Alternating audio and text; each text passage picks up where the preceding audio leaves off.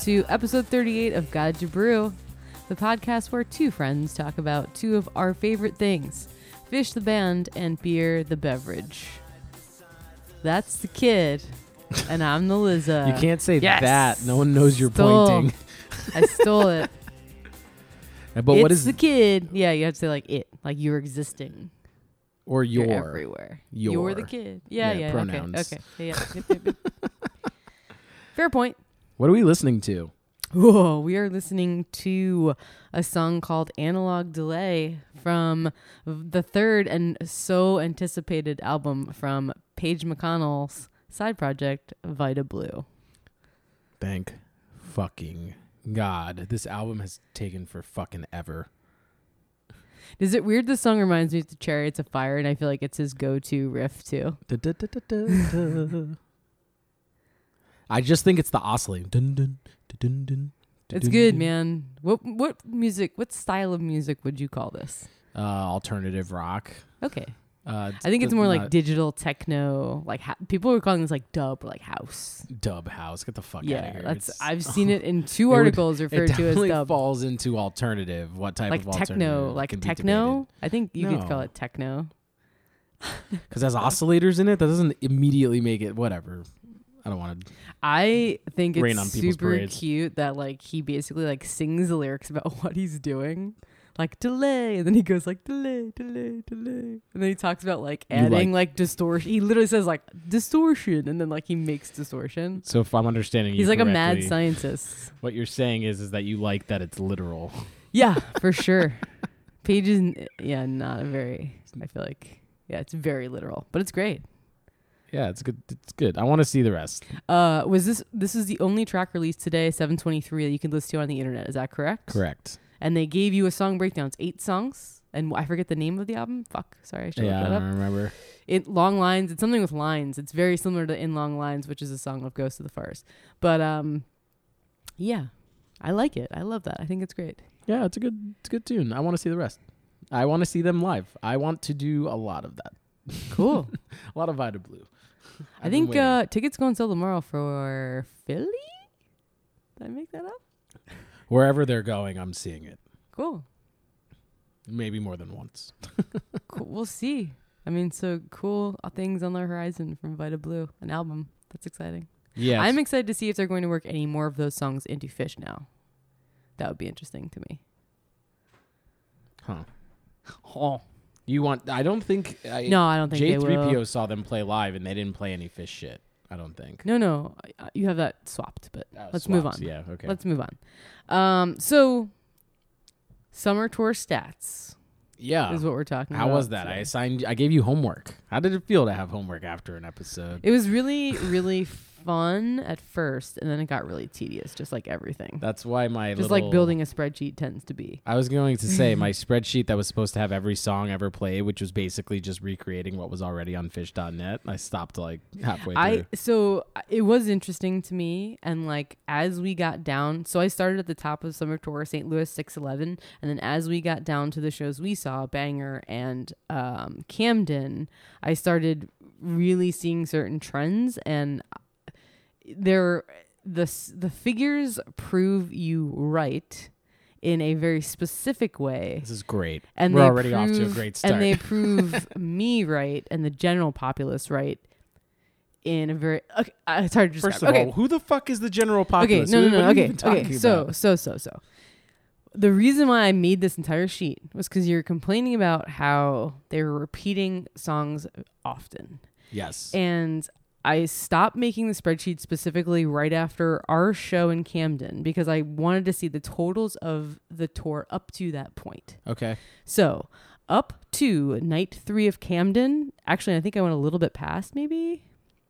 Up to night three of Camden, there, eh, the most any song was played was four times. and what was that song? There are a few.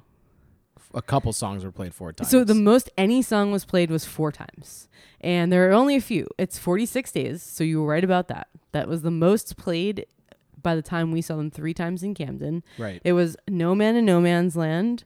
It was Blaze On, It was Chalk Dust Torture, and it was another new one.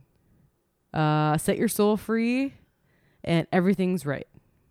So you were kind of wrong on that one because you were saying you were saying that they're repeating a lot of older stuff, and all of those songs, with the exception of Forty Six Days, are all new. I mean, so they're playing their new songs most freq- I- most frequently. again. The other point that so I, that's a trend that is true. the other thing I was saying is that if I'd give them any leeway on any repeats, it would be on Kasvot Växt and Ghost of the Forest because it's brand new. Okay. But you That's said that you point. felt like they were playing songs like 46 Days Old songs, which is true. They that's the one song in that group. But you were saying thing like Mike's song, which is not true. They've only played that twice. And Up they only played Mike's point. Hydrogen Weekapaug once. So then I started like digging a little deeper and I wanted to like see what the numbers were showing me. So you were not wrong in saying that you got songs very close in a very small gap.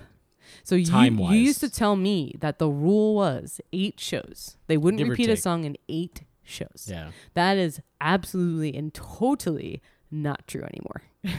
so we saw two nights in Bangor, and then by night one of Camden, they had played their first song four times, and that was Set Your Soul Free. So by you seeing them night one in Camden, they had se- played Set Your Soul Free four times, and they had played No Man in No Man's Land four times. Now we get to night two. They start playing Mike's song. They then played that three times by that point, and we got that night one in Bangor. So that was only three shows apart. Yeah. They played Mike's song, and for the third time. Then in the same Camden night two, they played We Could Prog Groove. By that point, it was three times. Everything's right. They had played that four times. 46 days, they had played that four times, one of the most played songs, and we saw that again night one in Bangor. So 46 days is your real fucking nail in the coffin. Yeah. They played it the most, like it- and yeah. you saw it t- the tightest together. Yeah. They also played Blaze On four times after Camden Night 2. Camden Night 3 is the most interesting show to me because theoretically, numbers wise, statistics wise, it was the best show we saw. because There were there were 12 unique songs played over the course of that show. wow. That's the most unique songs we saw. Camden Night 2 was 6 and Camden Night 1 was 10. And then Bangor was much lower than both of those. It was hovering around those 10 or less, but Camden Night 3 was 12 unique songs. yeah. And the funny thing about that though was it was also the most repeats for us. Isn't that insane? It's the same thing. So by Camden Night 3, we had seen Chalk Dust Torture four times in the tour. They played it four times and we got Bangor Night 2. Yeah. Suzy Greenberg, they had played it three times by this point in the tour and we got that Bangor Night 2. So it was almost like we were getting mirror shows here for a little bit. And then Julius, it was the second time they had played it so far in the tour, but we got that Bangor night one. Yeah. So I think both of us are right. and I'm going to continue this. I'm going to continue these stats going through the end of the tour because I just want to see it, as I said, up to us where we saw it and how frequently things be, were repeated up to that point. Yeah. And then after that, I want to see So- how how actually many times they play a certain song. So J3PO, one of his points when he was giving me shit about complaining about this, uh, was that back in the day there was less material and there were more shows. And I actually took a look. Um, I actually got a widget. Right, it's the app. You can go to the app store on a Macintosh laptop and download re-listen to like the doc on your computer. It does all the same shit. It's just re-listen in condensed form instead of it being like on a website or on a phone on your app. And what's really interesting is that when you go just opening it up, it has three columns: the show that you're watch or listening to in the set list, obviously, uh, all the shows of that run of the year that you're in for that section. And when you look at the year column, you can actually bust it out by hours of total like show time. It goes into and these are just like the general stats you just see when you look at it. How many total numbers of shows and how many sources of people support like that run, like gave audio file for that run, which I think is a really interesting stat to look at. That's Um, weird. It's like a, a audio nerd stat where you start going Yeah, in, yeah, well, that's who's got the best ones? Now I kind of have to reach out to them and be like, do you have the FLAC downloads for uh, 2000? well, anyway, um, when you go back into the early 90s, he's like, I mean, I wasn't ever denying that that statistic wasn't true, but it's staggering how much of a difference, uh, like volume of show wise, I think supports that argument and doesn't, right? So if 1998 they played 48 shows, which is similar to to nowish, they're like I'm looking at 20. I'm trying to look at the not Baker's dozen because it inflates the numbers so much. Per year? like- You're looking at it per year or per tour? Uh, Per, per year. So how many shows were played per year? So 2017, 28 shows were played. 16 were 45, 15 were 31. So we're hovering like So in do that. Do you think people like- during that time were complaining about the same thing that you are because they were seeing them so tight together and they were playing the same stuff over and over? I think this is a 3.0 Phish fan problem. Yeah, I would agree. Uh, especially so. But that's why I think when J3PO was like, man, when it was the freaking 90s, no one gave a shit if they repeated a song. Yeah, but they were playing 70 shows in 1998, 81 shows in 97, 71 shows in 96. Go back even farther, early 90s, 124 shows in 1994, 109 shows in 1993. They were doing a winter tour essentially, straight into a spring store, uh, spring tour, into a summer. They were on the road all the time.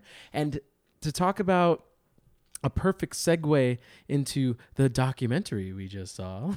I just want to go over some more statistics. You're bringing that in way sorry. too early. I'm not All ready to talk I'll about that it- at I'll all sit yet. on it. I'll sit on it. I do think it's interesting that overall, so like when you look at just like a bell curve for a show, the total song count is around 20, and they always typically fall with about 10 unique songs for that show. So they are still doing like 50 50. They're Yeah. giving you 50, half of it are unique, and half of them are ones that they've played. and I honestly think our sh- set of shows literally fell like right in the halfway point of the tour. So like they were it was like a squeeze down point where they were combining everything they had just played coming from previous and the things they were about to go and incorporate in for the tail end of the tour. So is the argument that like because Trey was coming off a tab, he was playing a lot of shit that he was playing in tab. So Sand popped up a lot, Forty Six Days popped up a lot. Like, is that no, what you're I'm saying? they were feeling like the groove and they were in the pocket, so they were repeating similar songs because they were getting comfortable playing those songs. But and and this was my point in the last episode. Like Phish has 200 songs, right? they have like 400 So something there, songs. there, that cannot to me be a viable like justification f- at all because they have three songs that use the same chord progression. Get what I'm saying? So like musically speaking, like if you wanted to talk about songs that sounded similar but were different, they could still do that. Does that make s- like am I making sense? no, So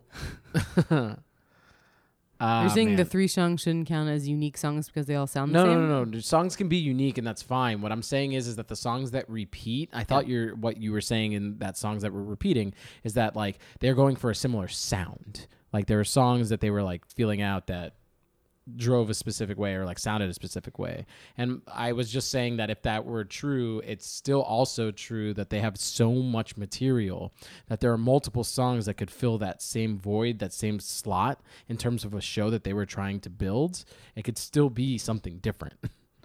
I'm saying like on a general curve, like they've especially with this tour and like last tour, like this pocket of tours this year, it's got last couple of years, they've like fallen into these specific songs that pull out and become front runners. And out of all the ones I mentioned, only two were old: Forty Six Days and Chalk Dust Torture. Right. The rest of them were all new or relatively new Yeah. songs, and that does prove your point because you were like, oh, I don't care, like whatever, they like play those songs over and over, but like. That's what I was saying. Like even Phish is a band is a band, and they go and they try to like work on their newer stuff and You- feel out their newer stuff and get comfortable playing their newer stuff. You still have that spreadsheet up? Yeah. Can you What do you tell wanna me know? how many times Possum was played this summer tour?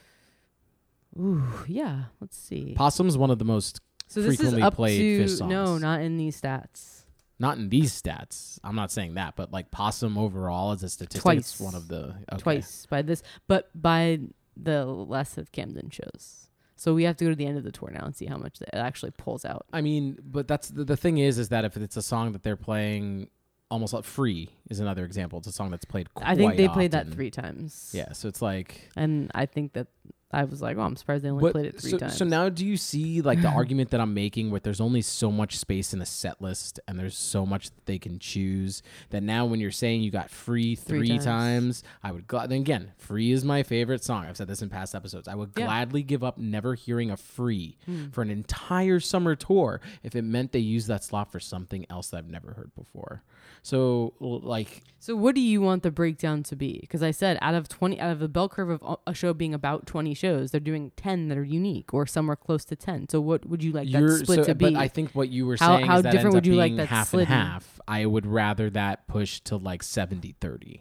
I I want seventy percent to be unique, and I'll allow- allow thirty to be copy, whatever. copy, copy. No, literally whatever. I don't give a fuck what the thirty percent is. If the seventy percent, That see, And- you're just but- asking them to trim the fat. But see, And they're having a hard time but doing that that's why you and J3PO think fucking Night 3 of Alpine Valley is the greatest shit ever because it is like 70-30. Look at that show and I be again, follow up on Yeah, the next yeah, I next will, I will, I will, I Take a look at just that run. I we're gonna do a whole show on that, that, and I will do the statistics for that. That's Yeah. gonna be, see, that's gonna be an oddity. yeah, but the people- 70 30 break is gonna be an the oddity. immediate like cutoff for a show being like blow your mind Yeah. insane Yeah. is bust out. So when you have a bunch Correct. of unique, so again, I would imagine if you're getting close to that 70 30% ratio, people start freaking the fuck out. And I get what you're saying. You can't have every single like show be a 70 30 ratio because then the 70 30 ratio is not cool Because then you won't have legendary shows. But like the amount of shows that they're having now is so much less than in the past that like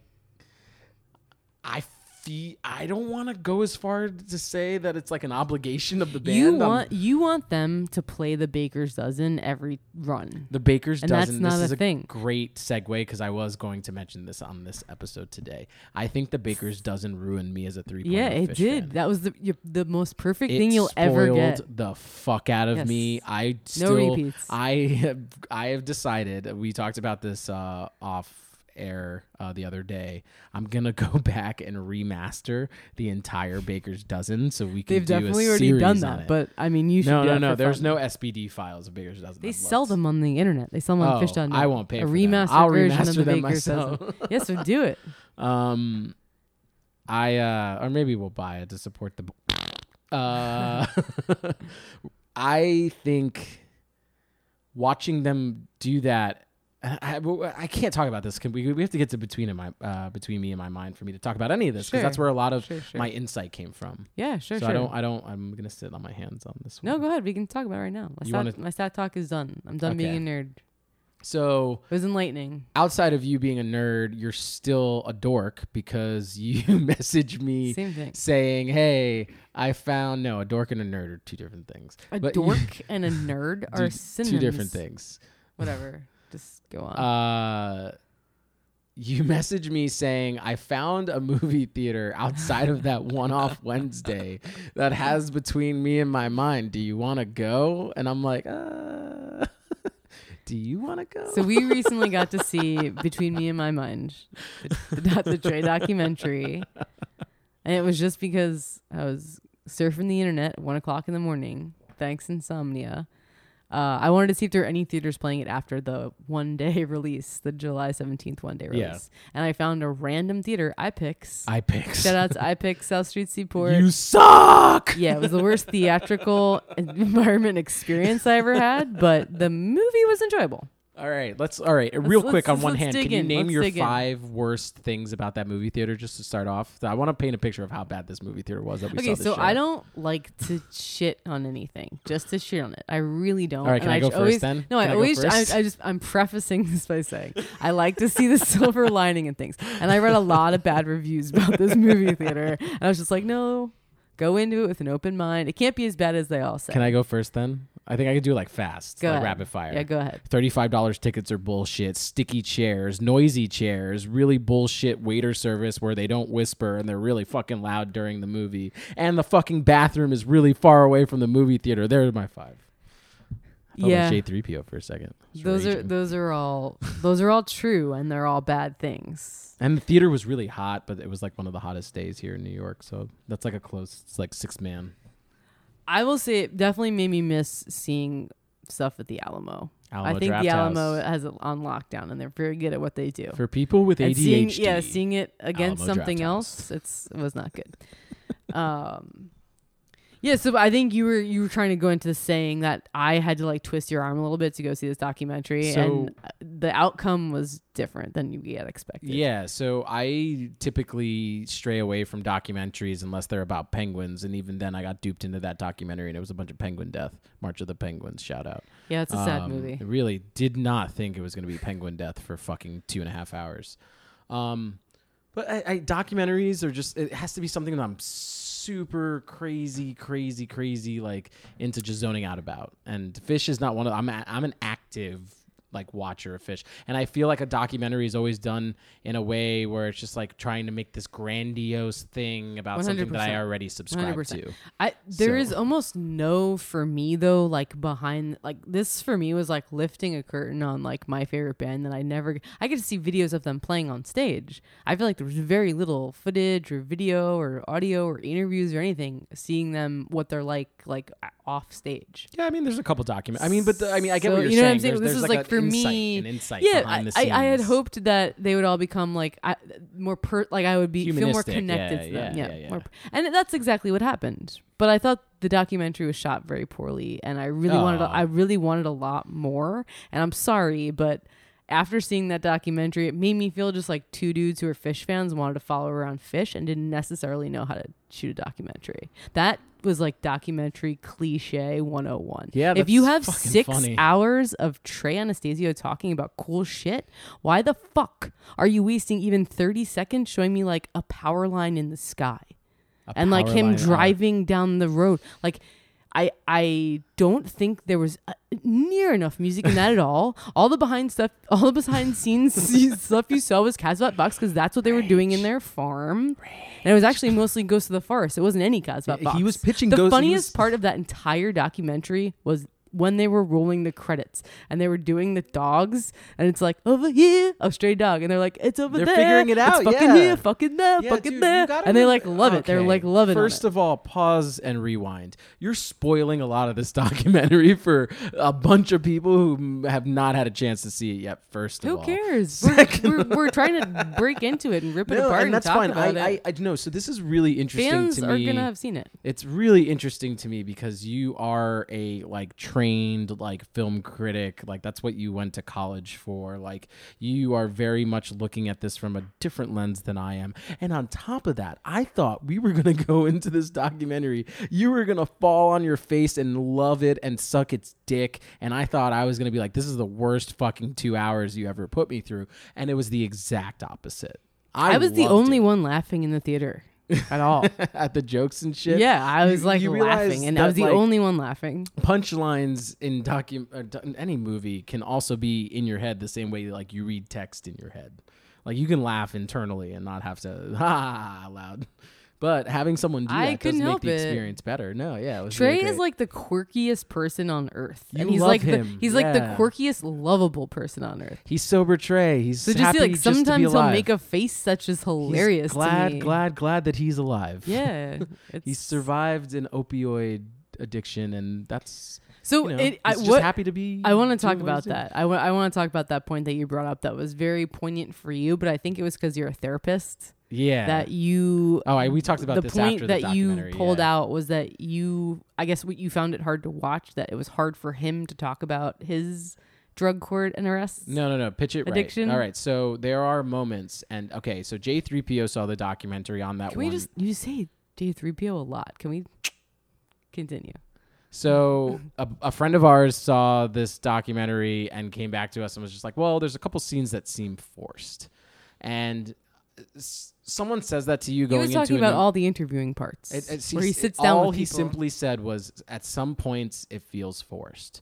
So again, that impacts your perspective. So I'm going into the movie searching for these, what I perceive for me are forced moments. And Trey sits down with each like member of his immediate family, his two daughters and his wife, at some point in the documentary and, And he his starts and he start and his parents and he asks them about like what it's been like to be a part of the experience and da, da, da.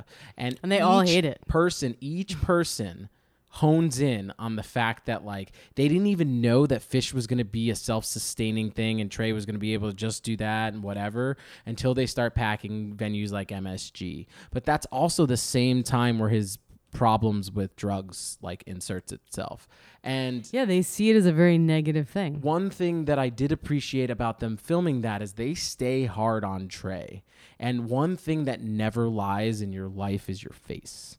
And he just get like you can tell he immediately gets emotional. He immediately gets uncomfortable. He tries to like segue the next question, and I'm like, man, you can tell that like this is still something that he's really sh- still even struggling with as a part of his life, and that he's truly ashamed of it. And um, It's really hard to talk about addiction. Of course, and like it, it again, it almost kills. It makes him. you feel ashamed. You don't Um, like to talk about it. no, because you you forget very quickly when you're wrapped up in an addiction the other like proximity people that are being affected by it. You don't realize Yeah, that it's hard for him to hear what they were saying when what they were going through during his addiction. Right. It's the only time he's quiet in the movie. Right. And he doesn't know what to say. So my it makes him feel very uncomfortable. So again, these are huge spoilers, but my favorite moment is with his youngest daughter, not Bella. it's not his uh, youngest daughter. It's his oldest daughter. No, not Bella. The other one, They have the interview sitting in. the pond. They're next to the pond. I must have missed that. I only saw one daughter. Oh, with the black dress. Yeah, That's older, Bella. the older daughter. Bella who just graduated college. Yeah. Um, the younger daughter is like there was a moment in my life where like you were taking me on tour and everything was cool. This is like the like the you know like 97, 98.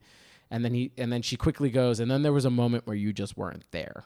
And it's not that like I need like needed you there, but I was just noticeably like you. were And she doesn't even mention the drugs or anything like that. She she doesn't like she just realizes that her dad wasn't present, and he starts physically crying Oh, I didn't see that and part. His, I like, went to the tears are coming I down his eye, like his it's it's nuts. And again, it's it's one of those moments where um, I was saying this at the beginning, at the top of this episode, where I was just like, you can tell that the shows and the band were running away with their fame. Like that's why they were playing 107 shows a tour. That's why they were going to Europe. That's why they, like things got out of control because there was no balance. And at one point when they're talking about uh, creating one of the Ghost of the Forest songs in Trey's recording studio, which is a barn in Bumblefuck, Vermont, which I want to visit. It's Um, it's hilarious that they call it a barn, but it's like It's- a beautiful like three story like log cabin with it's, fucking stained it's like glass yeah, and it's shit. like go- it's like fucking gorgeous. So yeah, It's beautiful, and they Ba- have like a barn is a bit of a catered- nom- yeah nomenclature for yeah. breaks and shit. I wanted what they were eating just for like in between the fucking. They were takes eating a lot of fish. Pa- of- uh, Trey was eating a lot of fish. I noticed that. It was funny to watch actually. Um, but there's these like, ah, shit, I fucking lost it. What was I talking about? when they were in the barn. Sorry, and then you were talking about catering. No, before that. Uh, I th- my favorite parts of the movie were when he was creating music and when he was getting so excited about what he was hearing. That was my those are my favorite things to watch. so one thing you learn with addictive or addiction counseling is that you're always replacing a habit with a habit and something that became very clear for me in that documentary that his new habit and the thing that he engrosses himself in is music and it's But I think that's always been and it's always been his, a part of his him. mom says that in one of the interviews that he like he was drumming always- when he was like two. Right. And I, I don't deny that, but I think like he is like down the deepest depth of this rabbit hole with music where it, he's constantly writing. You know, the first introduction scene into it is like him just walking around his apartment playing like shit and trying to just put stuff down. Composing. And he, I, I, I didn't realize how deep a passion for composing he had until this document. Like I knew he went to college for composition, but you never really know like where that trickles off or when that person wakes up and says, "Well, composition doesn't really have a postgraduate like tract for like me sustaining myself in life. So I'm going to have to figure something else out." Like he really got to explore his passion and now because of his recovery and his sobriety and everything that's going so great for him, he's able to go so deep down that rabbit hole to the point where he's just driving to the other members of the band's houses to pitch fucking new music to them. So let's That's talk like about that. 75% of Let's the talk, documentary. yeah, let's talk a little bit about that because they wanted to follow common threads. So they wanted to follow them preparing for Baker's Dozen, doing Soul Planet as the gag for New Year's Eve, and Ghost Which was a Fa- brand new Ghost song he wrote on and spot. Seacat. So yeah, Yeah. th- my, m again one of my favorite parts, and this the document documentary made me appreciate that gag way more. And Soul Planet, I like that song now. I didn't like that song before. Things from like inside his mind, not to be too kitschy, Between. but like getting to see what he was trying to accomplish and then their excitement like when it was happening was insane. Like it was cool. I it made me really really miss being in a band because a band when they talk about it like being a family, it's just people being so accepting of ideas that if you pitch them to anybody else, they'd be like, "Oh, that's fucking dumb. You shouldn't do that." And one of the things he says in the documentary that I really appreciate is like when we started Phish, like we didn't know what like kind of genre of band it was going to be. We were thinking that it was it was going to be like a rock band. And then we're writing shit like you enjoy myself and he starts going well you know my early stuff was was really like over composed and you know you enj- the Fluffhead like all these examples of these multiple moving parts and these big grandiose compositions. And he's like if you had told me that that was the type of band that was going to come out of Phish I mean, I he couldn't he he starts like laughing. He can't even tell you what it was going to be. So the fact that you allow that process to kind of evolve and like take place and like metamorphose into this He, you're beautiful you're you're mentioning when he's talking about Ghost of the Forest and it being as a direct opposite to Phish and composed music. He was talking about how Ghost of the Forest is a very like open, wide, like empty, It's like kind came of out. thing. Yeah, yeah, yeah, Yeah. yes, yes. And- Which was just so different than what he normally is used to doing. And I, I said it in previous episodes that I think Ghost of the Forest was obviously a, like a Mozart requiem. Now, having seen the movie, watching uh, the stage four cancer that his friend was exposed to, like, and seeing it, you know, visualize and like Yeah. watching him experience that only made me feel that Ghost of the Forest is not just a requiem, but a whole like encapsulation of dealing with death through multiple like phases like being scared of it being like excited by it and making it want you to just like live your best life there's all these different facets Correct. and that truly makes up a requiem and i think people who only study classical music could could articulate it in in in that way. And i appreciate the fact that like he's able to make that i don't want to say like it's accessible. He makes it seem so easy. Oh i i'm watching this person go through this and it's making me just think about this topic so i'm going to write about all aspects of it and you're going to understand from beginning middle and end the entire scope of what this emotion feels like. And executes it and delivers it. That's like a great beer i can now go back and listen to ghost of the forest under a completely different lens Are you gonna go back and listen to all these things again after seeing the documentary? Abso fucking Lucy, Lucy. Lucy, and uh, Lucy. And I want to go back and listen to Kasvot Växt because I think the documentary gave me a bigger perspective on like the fun, like you're saying. The I wanted more of like- that because I read about the way they made that album, and the documentary crew was so much a part of it because they were like interacting with them when they were doing it. Right, All the stuff from the barn was pretty much Ghost of the Forest, right. and I was excited about their interaction and behind the scenes Kasvot Växt. They, j- I just didn't get out of that documentary what I wanted, and what I wanted wasn't just Trey Anastasio; it was Phish. You went, in. And I in- think that's why I was disappointed. To wrap this all up, you went in thinking 70-30 and got 50-50 and got pissed off. No, I got You like 10% of what I wanted. You pulled a me. You went in saying, I want some cool new shit that also makes me like love the band. You got shit. I got stuff I got already. I read these JamBase articles. Like, fuck you. I had seen a couple clips and like I had read about a couple scenes. So like it, there was so nothing funny. there was nothing like shocking to me in it. And I will say that I. the interviewing scenes were were not cut into the movie well. Whatever. I have beef with these people who did this documentary. And I think they need to release like all that extra footage. I want to see it. Yeah, Trey's cat was my favorite part. looks just like your. Cat and when they're making chili at the end, I thought that was great too. And they're all wearing Jets paraphernalia. spoilers, so many spoilers. Um, It's great. The, the, the documentary is great because it does give you this l- this look into these people that you would never see otherwise. it humanizes them. Yeah, Correct. But I just I wanted more music. More music, man. Always more music. Jesus Christ. All right. Why don't you tell everybody what we're going to say? I think appropriately we're going out. You like how I called it set break? That's how this is Set starting break. to feel. Yeah, yeah. Our, yeah, that's what it is. Break. uh appropriately we're going out on light from 1 3 2015 my Miami run. Yeah. I was like, why is this familiar in some sort of way? It's the 25 minute down with disease right before it that you should have done, but that's just me. we'll see you after this short 15 minute break. Uh,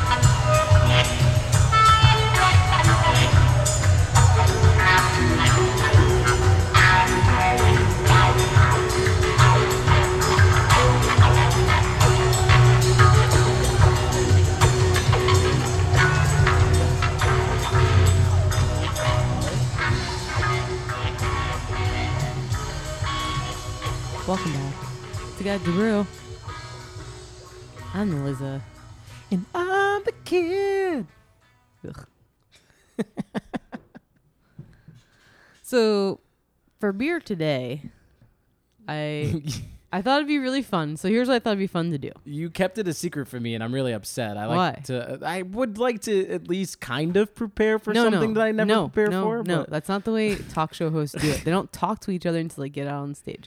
So everything's fresh. okay. Kathie Lee and Regis never talk to each You other. think they never sometimes- talk to each other, and they would save it so it'd all be organic But- and original on the air. Don't they have a, You know a nothing about show script? But business. don't they have a script to tell them what the episode's it- it- about? not like the top ten minutes is like banter, banter. Like literally on the fucking thing that rolls up, it's like banter.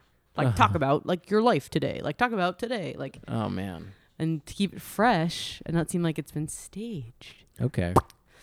So uh I'm I am calling this segment the trouble with triples. And it's a little uh pun on a Star Trek episode called The Trouble with Tribbles. So for all What's you Star Trek fans out there, they're like these furry little creatures that get into their like um space station and like eat all this grain, but then they find out that the grain was contaminated and this guy was trying to poison this grain anyway. So like the tribbles actually like save them. Okay. But then they die. The Didn't- tribbles do die, but some survive. They get sick and they start dying, and that's how they know the grain's fucked up. Uh.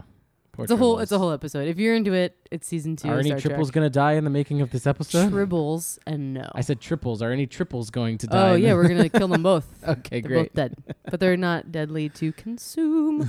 so, your favorite beer style is Belgian style triples, Correct. and I thought it would be fun today because it is my least favorite style, or admittedly a style that I really don't like to drink a lot of at all. Okay. Uh, I thought it'd be fun to drink a couple, but a couple that have like a twist to them As that are- makes me like them. Are two a couple or a pair? Uh, two is a couple. Two is a couple. Yes. It technically is a couple. I guess. Yeah, you're right. Damn it. two two is a pair or a couple. You can Yeah. say you can say both. well, a couple is two people. If you, yeah, whatever. So I chose uh, two beers from the Bruery, which uh, Both has from the Bruery. ha- yes the, bre- the bre- the Bruery has a reputation. Ooh, I just stuttered hard there. Has a reputation Fix it in post. of doing really uh, high quality, good Belgian style beers. And their flagship, quote unquote, if you will, is their Mischief. And we have Okay. a sample of that right now. And I want you to taste it, and I'll tell you why it's a triple that I actually really like to drink a lot. And then we have another triple from them, but we're going to get th- into that a little later. So this And is You want me with no primed perspective? Like, does, does it taste like a good Belgian representation, or do you just, just, like drink it? it. Just Yeah, drink you it and like drink it. I want you to drink this. Have you had this beer yet? Ever? No. You've never had the Bruery mischief. Nope.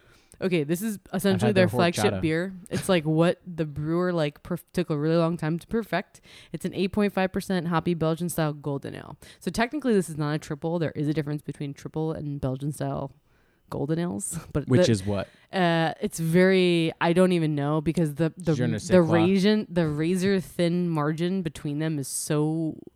I used to hate on the tests when they would ask me, "What's the difference between a golden ale and a triple?" And it's so minimal. It's like ridiculous. So these are uh, again the point of that is just saying these are close enough in style to compare. Okay. Okay, I can live with that. So Bruery mischief, uh, Belgian hoppy beer, Belgian hoppy golden ale. It's pretty gold. It looks like a lager. It's so clear.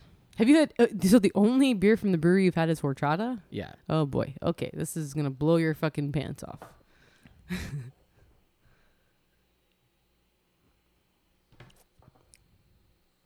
Something's buzzing. Is that what you're? Eh. Um, it's good. Okay. It's good.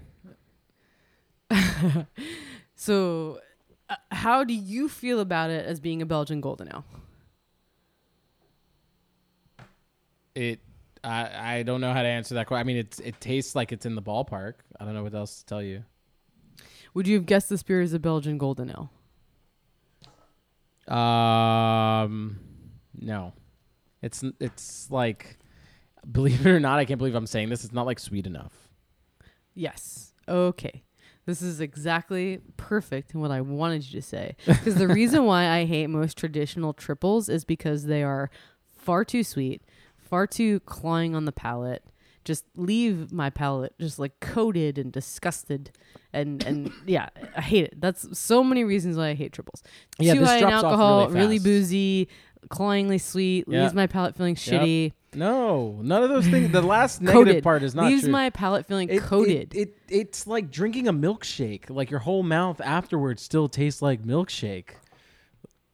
Gr- exactly like milk. That's a milk does good that thing to you. for some it people. coats your palate. No, I cannot stand that.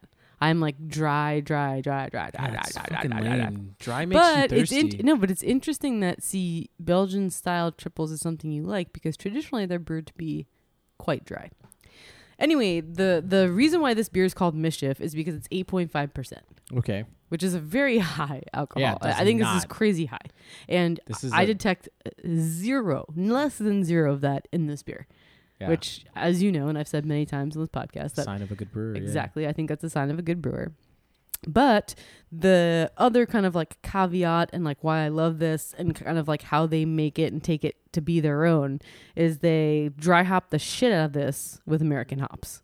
Yeah, So you're getting all that up forward, like hoppy herbal flavor, and then you're getting a super kind of cleanness that like melds with the like yeast strain, that Belgian yeast strain, and then it's like super, super, super dry. Hmm. Yeah, it's it. That's why I said it. Le- it left me like kind of meh because those Belgian triples are like you're saying so impactful and so palate controlling that if I were going to say there were a difference between a Belgian blonde and a Belgian triple, that would be it probably. One of them hangs slightly, out, slightly thinner, slightly Yeah. thinner mouthfeel. Give me, your, Yeah. give me your glass. Yeah, So- I'll finish the whole can if you want. I did I a, get drunk. I did it. you'll never know. Mischief. That's why it's called mischief. This is not a beer you should drink at a tailgate. I no, I was gonna say I was about to say I did a tasting once, and I tasted a lot of people on this beer that didn't even know who the brewery was or what it was, and when I explained to them what it was and the concept of it, and how I think the hop, the dry hopping par- partnered with that yeast strain is just so great and so balanced and so masterful. When I told people this was an 8.5 golden ale, they didn't, they would not believe me. They didn't believe me. And I sold the most of this. I sold the shitload of this. I mean, if you're able to sell this in a product in as a product in your store, like what's the price of it? It's eight and a half percent. It's got to be pretty up there. Uh, I don't know. It's we're in New York. Everything's all relative. It's expensive. Yeah, Yeah, but Pe- I- I the that- average the average cost of something in New York beverage like for a beer is one dollar an ounce. Okay, So if you were gonna give me a twelve ounce pour of this, which is probably what people would do because it's eight point five, this beer would be 12 13 dollars. okay. So I mean, I But it's 8.5. I as a consumer, like used to like average consumer who's used to drinking Mm. like delirium and shit, would drink this and be pissed off that you're charging me that much money for this beer, not knowing that it's gonna fuck me up. Oh oh oh! But if you knew it was eight point five percent, I'm thinking of the type of people like me with that super young palate and like wanting something but that fucks that's them what up, this beer is supposed to do. No, this. but that's what this beer is supposed to do. sneaks to up teach on you. you. that a high alcohol beer can be very sophisticated and very clean and very well brewed Yeah, and still get you to that level of where you're trying to get it's to. fucking great. It- There's like a saltiness to this at the finish that is so good. And uh, I again, you're right. You get no hint of alcohol whatsoever. It's insane. yeah. This beer is stupid. Again, bring this to a Giants game. No one's gonna make the game. Not that they would want to, because the Giants suck.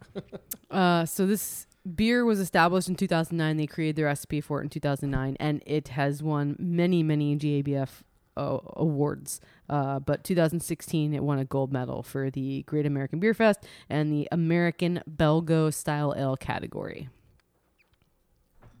I would imagine at a beer fest, this would be fucking great.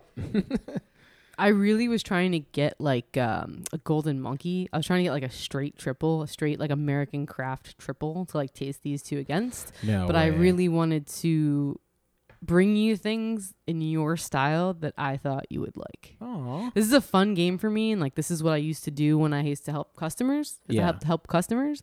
They would tell me what they like to drink. And I would ha- want to give them something that would satiate that, but also be like a little unique and a, little, nudge. cool. Yeah, a little nudge. so that it's not just what they're expecting the same thing every time. You're the guy who one day told me to stop drinking delirium and drink Allagash White, it's which so I think funny was your you say friend that. Jesse. I, it, it's just funny you say that because you used to buy beer in the place I used to work and sell beer, yeah, we never knew it. and we didn't know each other. At you would have fucking hated me as a someone coming in to buy beer. Yeah, I would have shaked your bottle and shaked your can in the back and then sold it to you. That's what we used to do to customers we hated. I know I've said this on the air I before, which is horrible. wasn't an But some people are so bad. I, I wasn't an asshole. You know what's really funny? At one point, I did start homebrewing, and the store that you were working at was selling homebrew equipment.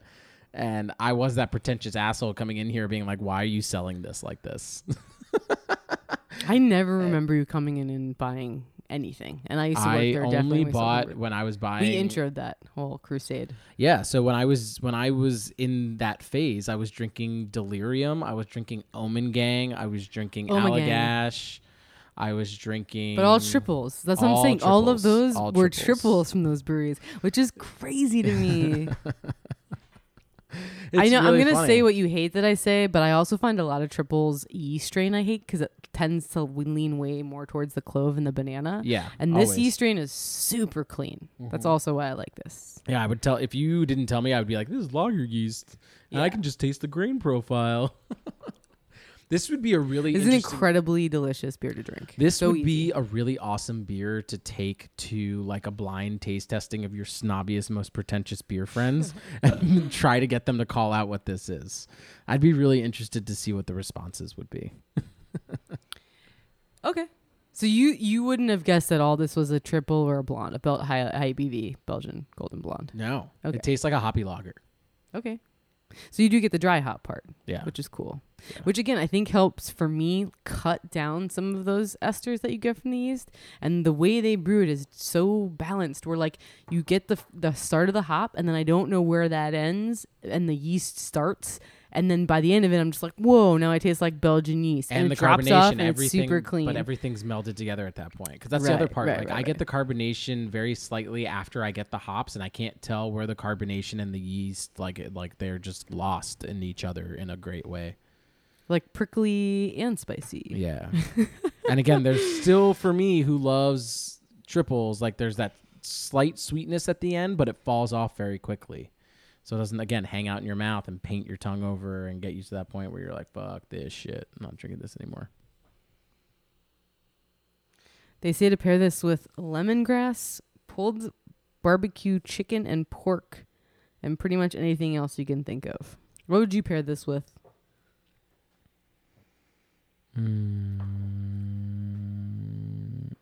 I would do something super delicate. Like um, my mind goes to like ricotta cheese, Nope. and then like super super delicate. Yeah, Nope, nope, nope, nope, nope. I want something like, creamy to match up with that high carb.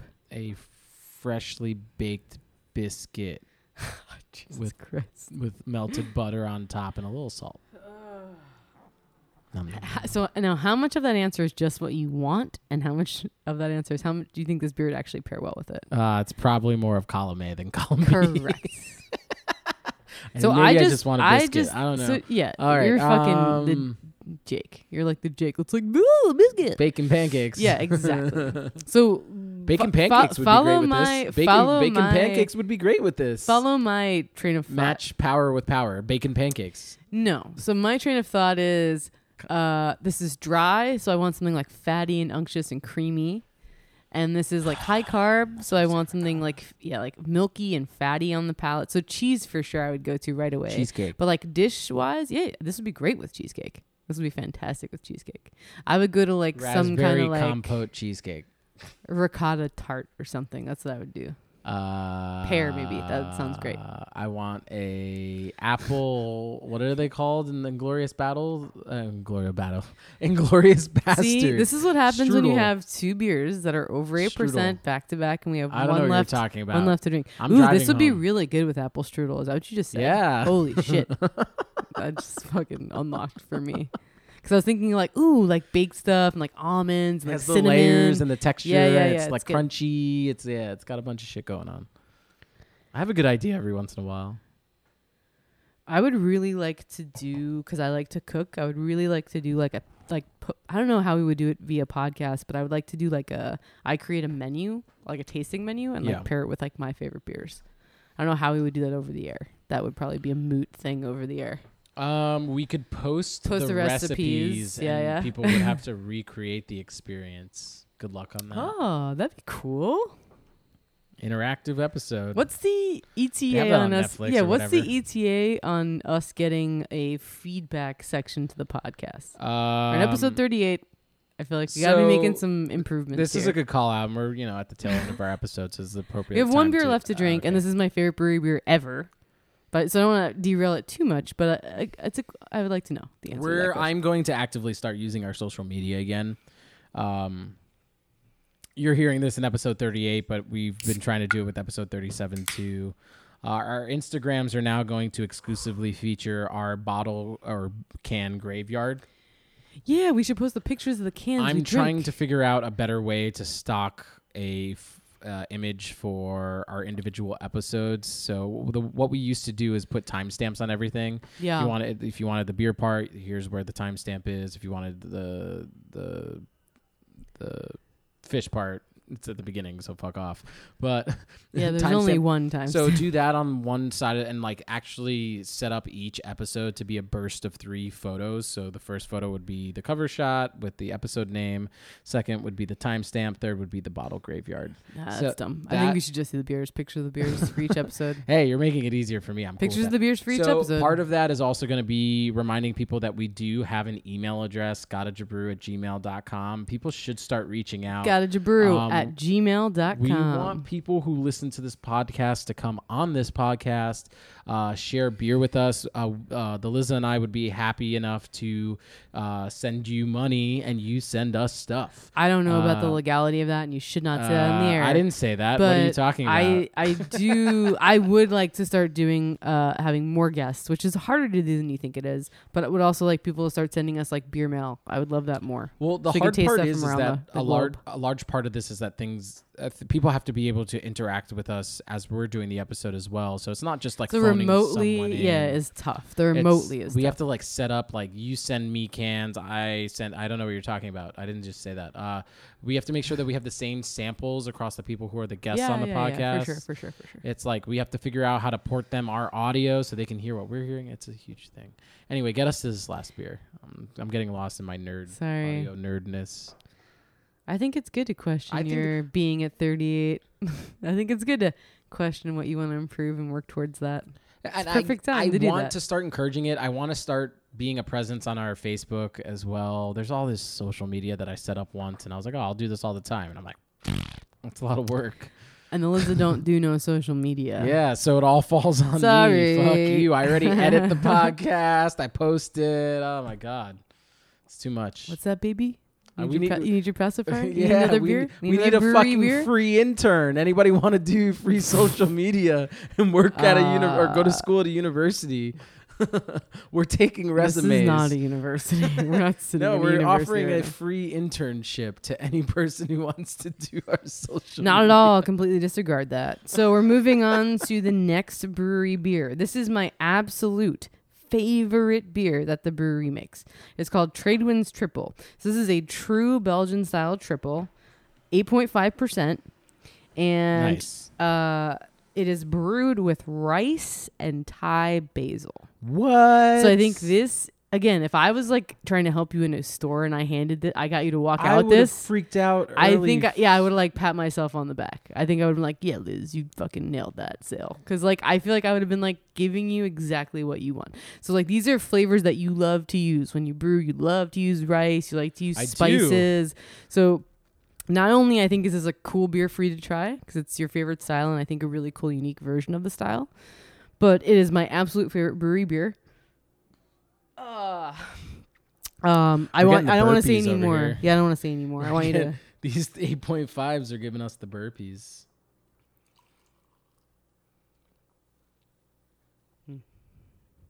I want you. I want the liquid to speak for itself. I'm just gonna drink it straight out the can if you don't mind. I can Oh, see God, yours That's such a horrible way to do it, but sure. I'm just lazy. There's uh so much about this beer is aromatics, and you can't get that from the can. Oh man, fuck yeah! This beer is fucking good.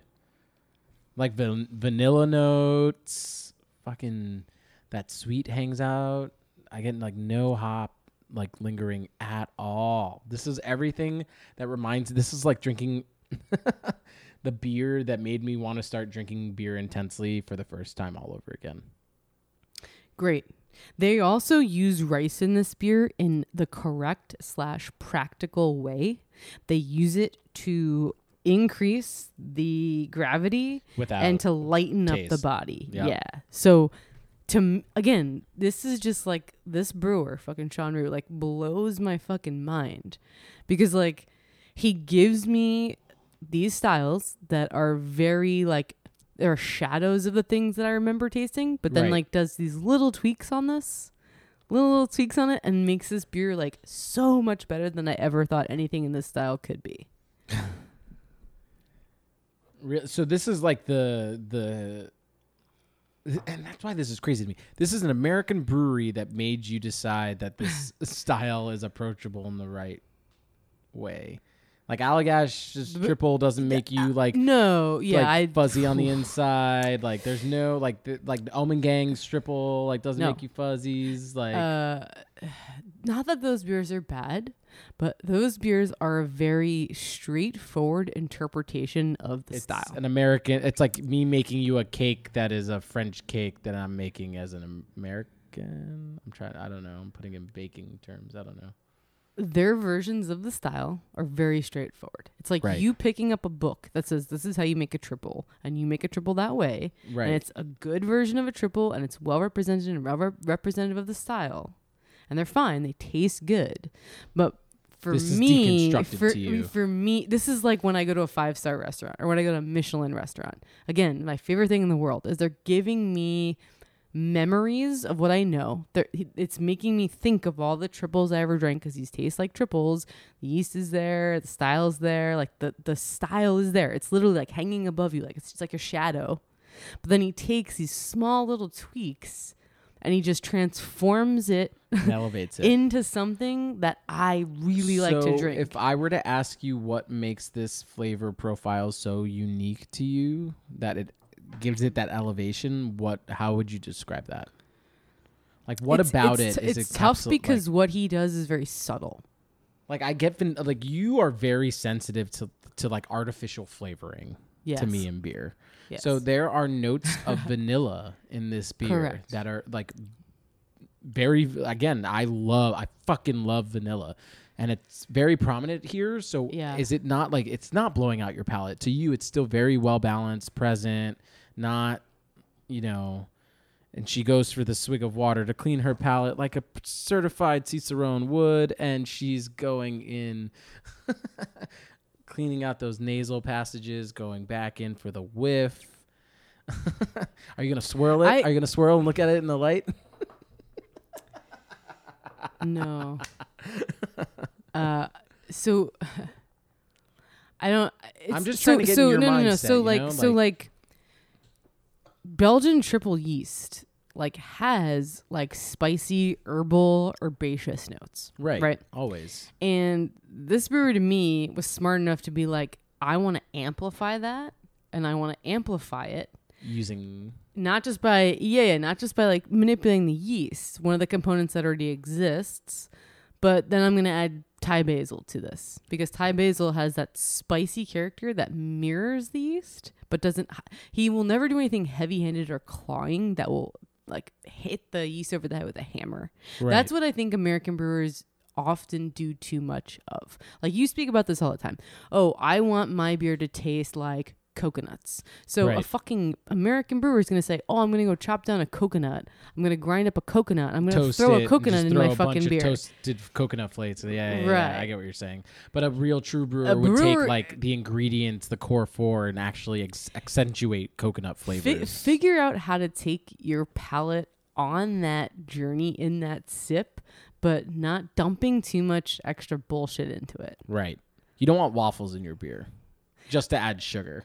I get what you're saying. It's not like a kitschy thing. It's like meant there's a there's a thought behind the process. You're you're not like the chef that just like shaves truffles to shave truffles. You're Right, like you're, to me, like Patrick Rue would be like a great painter or like a really good cook or like somebody who understood music because he knows how to like elevate certain things and just do it with a very simple stroke, like a very He's Bob simplistic Ross. way. He's drawing bushes, and you're like, how yeah, the but, fuck? but my he bushes don't look creates like that. his bushes. Yeah, he creates that.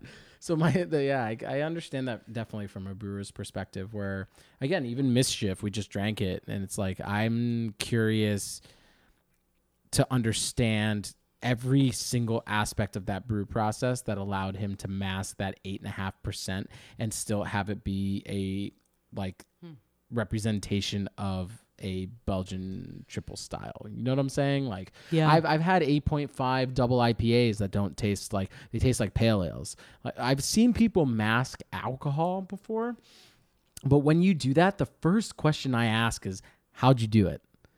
And there's so many different ways to go about doing it, and I am a sponge to that process. Just please show me every single thing. There are good ways and there are bad ways. Yeah, but just like this, like adding rice here is incredibly appropriate and enhances the beer. But I don't think the the rice would be as easily received if not for the Thai basil because Yeah. rice, as much as they want you to believe that it's like this dry, almost neutral thing that you can do to just bump the ABV, you get a very specific sweetness with rice. And if you start using rice a lot, you start noticing it really quickly, and that's a hard flavor to mask. So the Thai basil comes in here perfectly and gives you that little bump of pepper, which is just sitting like you're saying on top of the yeast, and you just push that flow a little bit to the left. Correct. You turn the knob one one number up or down. You, you it's just a slight little Have- tick. Have you ever like walked into someone's like like fucking house and you go up to their thermostat and you take it like one to the right? You throw it off like I think of Bob's Burgers. Yeah. where, "Oh, you went too far to the left, Bob. It's a sweatshop in here. Oh, you went too like it's freezing. But like- that and that is true. I think that's so true. Like it's it's all about subtlety and just like crafting something really perfect. it's, Drink you know what drinking Belgian beer makes me want to do eat food. Belgian beer to me without eating food is such a weird experience. Yeah. Like Belgian beer to me is beer that is specifically crafted to eat food with.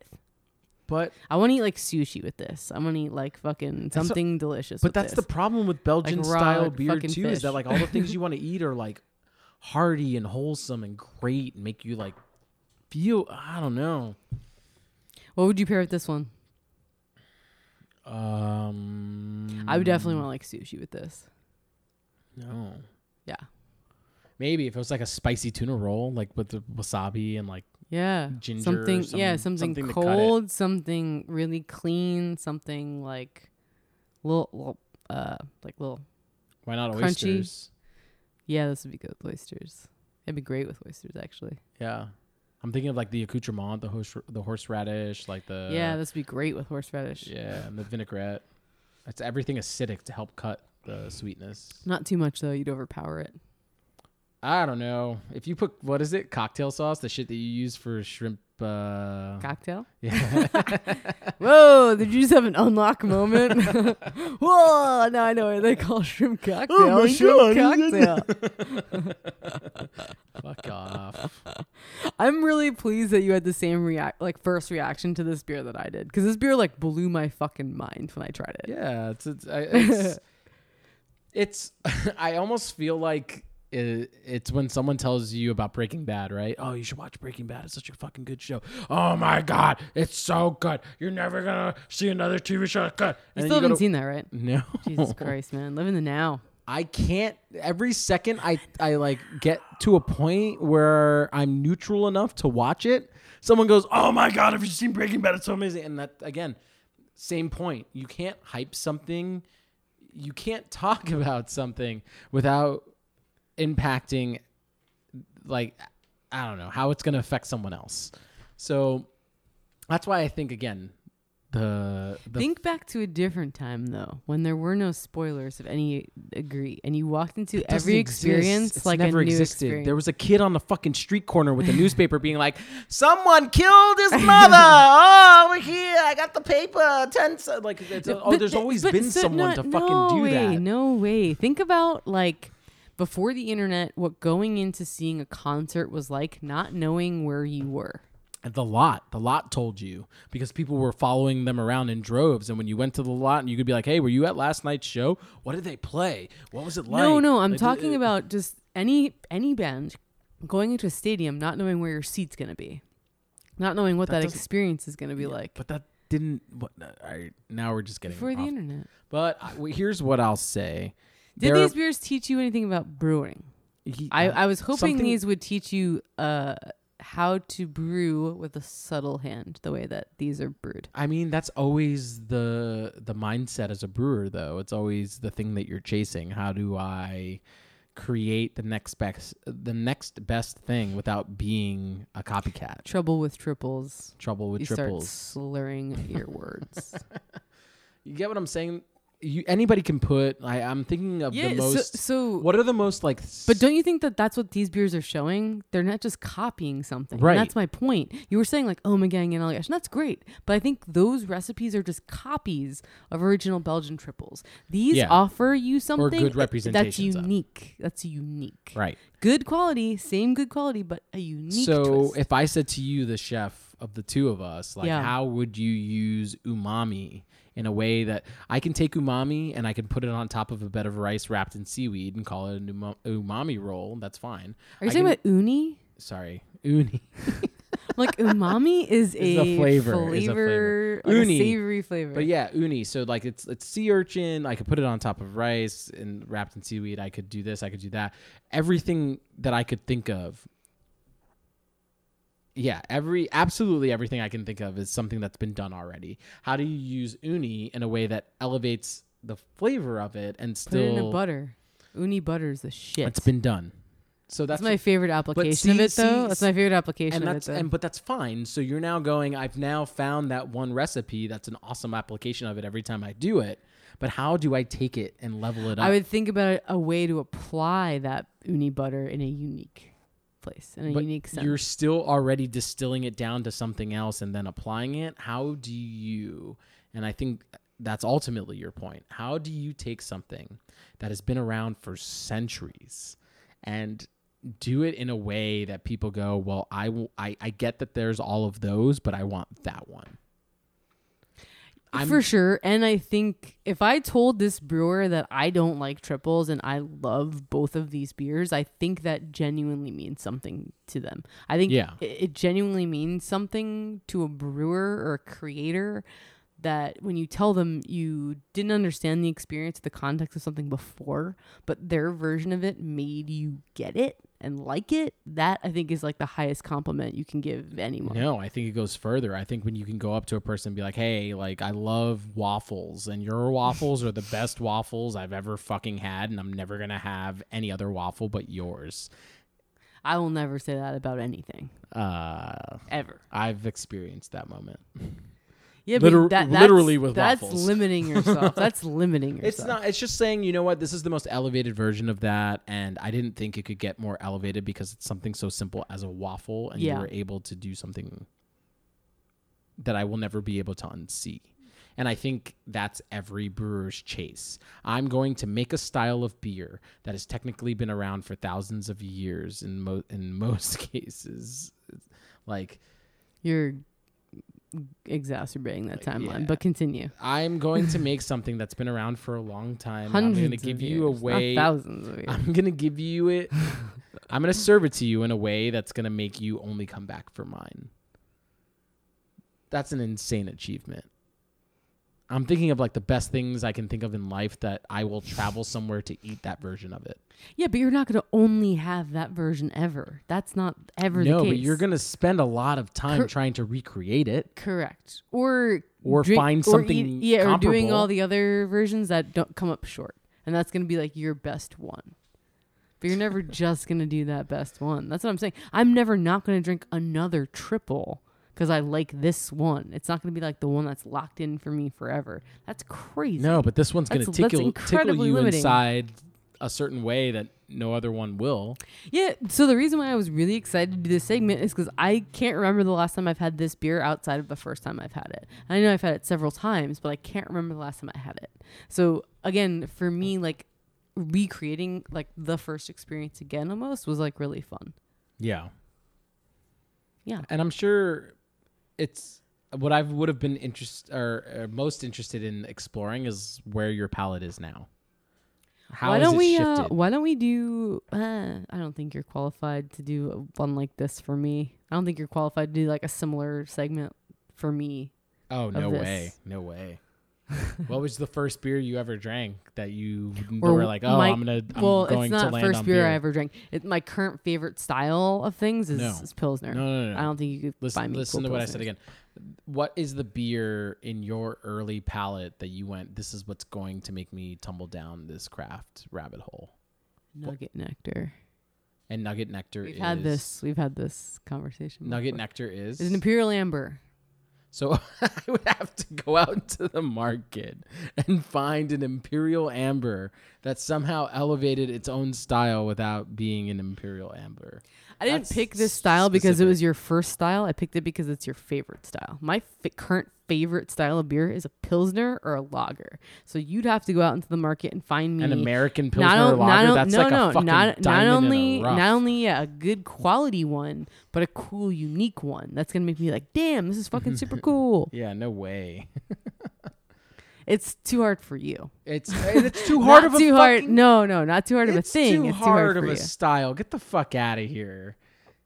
Like the only thing I can think of that goes off the cusp, which you introduced me to, is smoked lagers, and that's not even. Cool it doesn't and have to be that extreme. Like Long Island City LIC Beer Project has a beer out right now called El Turno, and it's their adjunct lager. And the way they get the corn, the adjunct in, is by using taco shells, which is really creative and really cool.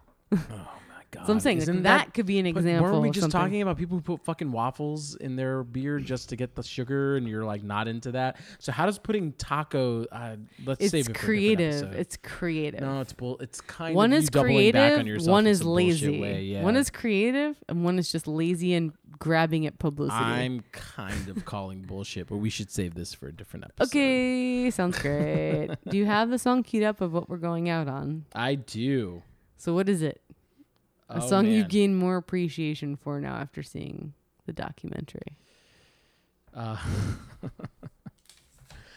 Soul Planet.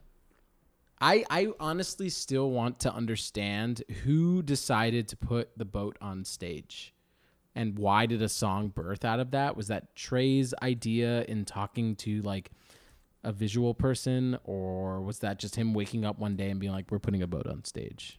Yeah, he had an idea. I- it says in the documentary like he just like woke up one day and had like such a cool idea. And his idea for the gag was to turn Madison Square Garden into an ocean. And he wanted them on the stage to be like in the boat that was sailing on the ocean. Okay. And like y- yes, that was generally that was communicated for sure. Like it was a great gag. It was It's very translated great. articulated of him, yeah. but or- or- but but seeing it in him describe it and the way he saw it in his mind is very different obviously than the way it came out and in his mind he goes to such a degree where when he's talking to Page and talking to mike and talking to Fish he'll be like oh and now on stage this is what's happening like and he'll be like Yeah, the describing to them. Yeah, like the cannon's fire, so he'll be like, like he's like he thinks of the music as part of it and it's one big experience and that's why i said at the end when you actually get to see them perform and and for them to see what their idea was come to fruition but who's cool as who's shit. the ocean? We are And, and it's what is- love. Yeah, exactly. And everybody screaming, yeah, yeah. Okay, great. yeah, let's listen to it. All right. Great Thank you, thank you for joining us on episode thirty-eight it's a long one, of Gotta Jabrew. But I never were- know how much we talk now because I don't have a timer, but I just do it's natural. but there were eight and a half percent beers involved. It's Told okay you, for it to trouble with triples. trouble triples. Say that ten times fast. The trouble with triples. trouble triples. Trouble with tribbles. Wibbles. Let's play. Uh, so set your soul free. No, Soul Planet, Soul Planet from show. What's what's the show you're playing? The one I asked you to play. Yeah. So it's from six nineteen two thousand nineteen summer tour. Great. Thank you for joining us in this episode. I am the Liza. And I am the kid. See you next time. Uh,